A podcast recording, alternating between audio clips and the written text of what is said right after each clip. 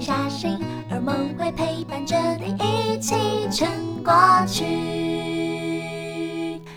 Hello，大家好，我是儿福联盟，我好你好，亲子共好服务的奶云，欢迎大家收听儿福联盟一起撑过去这个节目。那我们当然就是希望在这样子一个特别的时刻，能够保有危机感的同时，一起用正向积极的态度去面对我们在疫情之下遇到的育儿新议题。前几天在收集那个家长的问题的时候，不论是在各大社团或者是平台里面，我觉得很棒的是，家长其实跟孩子已经开始慢慢的建立起一个默契或者是常规。很多家长也开始会用一种分享一些蛮有趣的照片啊，或者是可以去看一些彼此可能大家在育儿碰到的趣事去做分享。除了有开始练习笑看这一切以外，也有一种哇，对你并不孤单的感觉，一种支持感吧。那除此之外，就是当然也成立了很多互助会呀，比如说分享彼此要做什么菜啊，可以跟孩子玩一些什么样的东西，大家会开始渐渐的分享。我觉得这件事情要给所有的家长跟小朋友很大的鼓励。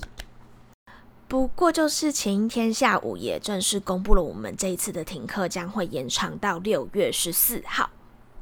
我我觉得那一天的那一天公布的下午啊，我仿佛 可以听到大地在震动，然后天地在悲鸣的那个态势。这样，那当然这个中间一定就也会有相对应，在这个延长之后，可能我们会遇到的一些育儿新议题。所以我们就同样邀请到一如，欢迎一如，大家好。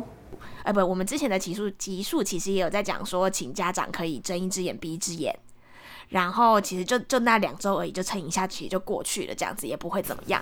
但其实现在延长到六月十四，甚至有可能不确定这件事情会到什么时候。对，那的确很多家长就在想说，哎，那小朋友本来睁一只眼闭一只眼没有关系，那现在这样子再延下去是真的可以吗？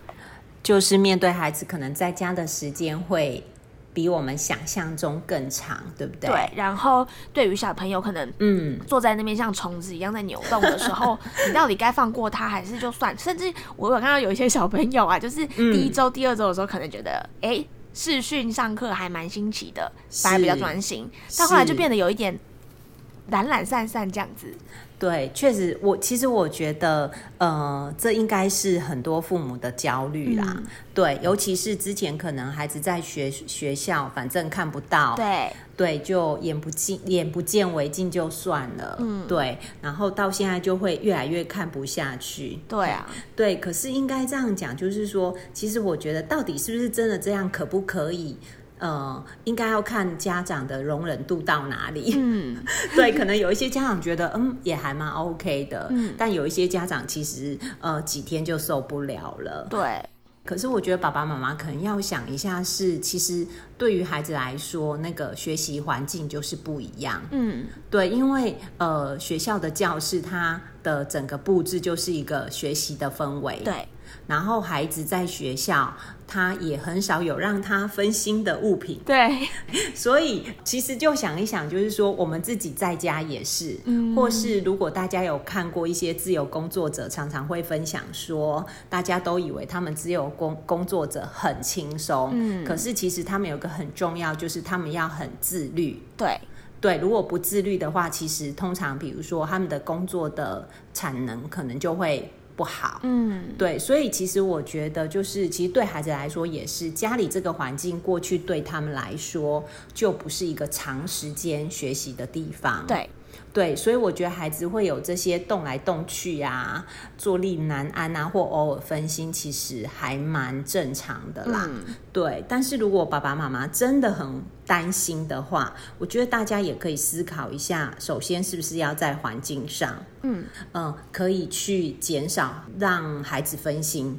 的一些东西，比如说，可能前几周，也许我们还允许孩子在旁边放个他平常看的故事书啊，对，放一下他的小玩具啊，嗯，对。那现在要不要真的认真的就开开始布置一个这个时候上课时间哪些东西不能出现在你的周围了，对，让孩子避免有一些干扰物啦。嗯，对，嗯，就像那个也蛮多人在建议，就是可能在家工作的家长，其实你要去稍微分割一下你休闲的空间跟你工作的空间，或者是。有仪式感的东西，让你去做一个呃有点像是气氛的转换。嗯，不知道小朋友是不是也可以有用？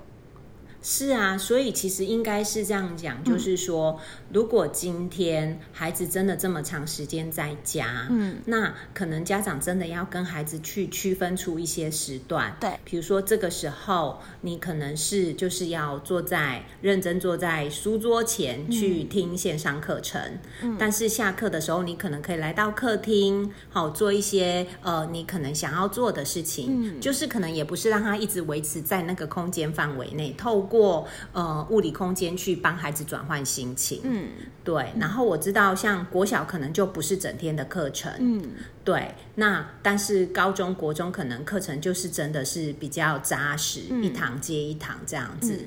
那确实对于国小的孩子就更容易分心嘛，对，所以我觉得这样更容易执行。然后爸爸妈妈可能也可以想一下，就是说，因为孩子现在在家里学习，那会不会以前可能我们回家都会一直叫他要看书啊，做什么啊？对，这些东西是不是可以做适度的调整？嗯。对，国小低年级是不是现在开始？是，对，陆续有听到，因为之前我也是听朋友说，呃，因为本来只有两周嘛，对，那其实学校考量，其实一二年级的孩子，可能事实上他们刚从幼儿园转换到国小，对，真的还在适应这整个规律的上下课的时间，对，然后也觉得要孩子这样子很专心的坐在荧光幕前是很难的，荧幕前很难，对，所以本来是决定。呃，不上课，但是因为延长了，所以陆续好像有一些学校已经开始通知家长要连线了。嗯，对。那对于比较小的年纪的孩子，有没有什么比较好提升他们专注力的方法？如果他们就是还没有适应这样子的一个时间规范的话，还是就其实有时候就放宽心就好了。其实我觉得一个部分当然是能放宽心就放宽心，那另外一个就当然是适时的提醒，就像其实国小老师也都会一直偶尔会需要提醒某某某专心听课一样。对对对对，所以我觉得父母可以。比如说在家工作，那有余裕可以提醒一下孩子，对，但但是我必须要提醒一下家长，就是可能你讲话，老师也是听得到 哈，同学也是听得到。对我那天也在某一个社团里面看到有老师，然后跑上来提醒家长说：“你不要忘记你的麦克风开着，当你在骂孩子的时候，全班都听到了。”所以提醒可能不要太冗长，对，或是也许你们之间有一个小讯号，是提醒孩子要专心这样子，因为我想，哎，全班也没有想要听到你在念孩子，对，嗯嗯。嗯，其实孩子也会觉得很不好意思，这样。是的，是的，也帮孩子留一个面子嘛，嗯。另外就是我其实有看到，就是那个就有人在回复家长，就在说，其实你不要觉得这样子看起来很不习惯，其实有可能小朋友在学校上课。本来就这样子，他也是有，他也是有在听的，就算了吧。只是你没看到而已，你现在就当做你没看到就好了。是的，确实。所以我说，如果你有睁一只眼闭一只眼的能力，就这样吧。但对于有一些家长来说，就是都不说话，真是煎熬啊。对对，所以我觉得就是个别差异性很大，真的忍不住也没有要加强一直忍啊。也是对，只是说怎么在这中间。取得一个平衡，这样子，对，好。那今天的 Q&A 就到这边，那接下来是我们的疗愈时间。今天是星期五啦，所以明后天的话就是周末了。那周末的时候，因为小朋友就不用再做线上的课程，大家也比较有时间做一些亲子互动。然后，其实从防疫开始的时候，蛮多。平台其实就有开始在做一些，比如说三十天的免费体验啊什么的，其实是蛮适合。如果有家长如果周末的时候不知道要做什么，我们不能出去玩的时候，其实大家也可以来看一些很不错的片子。那也想问一下，一如平常有在追剧嘛？你平常追些什么剧啊？我有啊，但我反而这段时间比较少看呢。对，为什么？是时间比较少？确实，我觉得真的比较忙。因为要处理孩子，可能比如说我回去可能要帮孩子上传功课到那个 Google Classroom，嗯，对，那就会花一点时间，或前面可能有一些时间在要搞定他们连线啊，哦或是确认，因为现在就没有联络本嘛，然后就要确认一下说，哎，今天的功课是什么？你写了没啊？对，所以我我确实。这几天有想到意识到说，哎，我最近追剧的时间反而变少了。对，嘿，那你之前有没有什么喜欢的剧可以推荐给家长吗？觉得很疗愈的？我刚看完《纹身左》啊，哦，你喜欢那个宋仲基哦？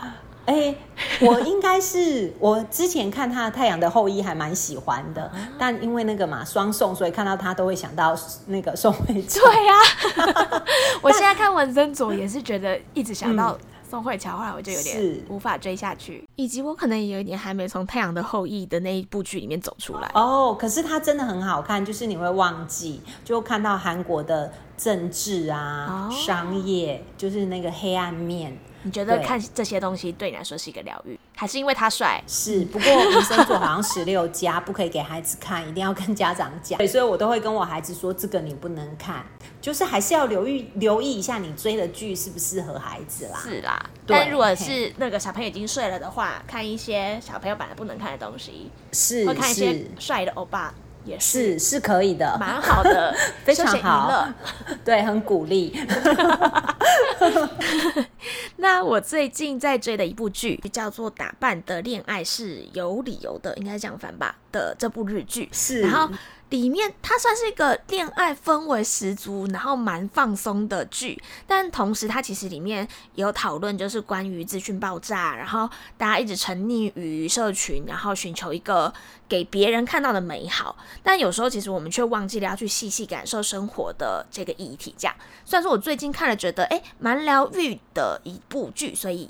推荐给大家，那希望如果这边有喜欢追剧的家长们，在这个周末可以找到自己的一点点疗愈时光，放松一下喽。那喜欢我们的节目的话，也不要忘了帮我们在 Apple Podcast 留五星好评。那我们就下次再见啦，拜拜，拜拜。而梦会陪伴着你一起撑过去。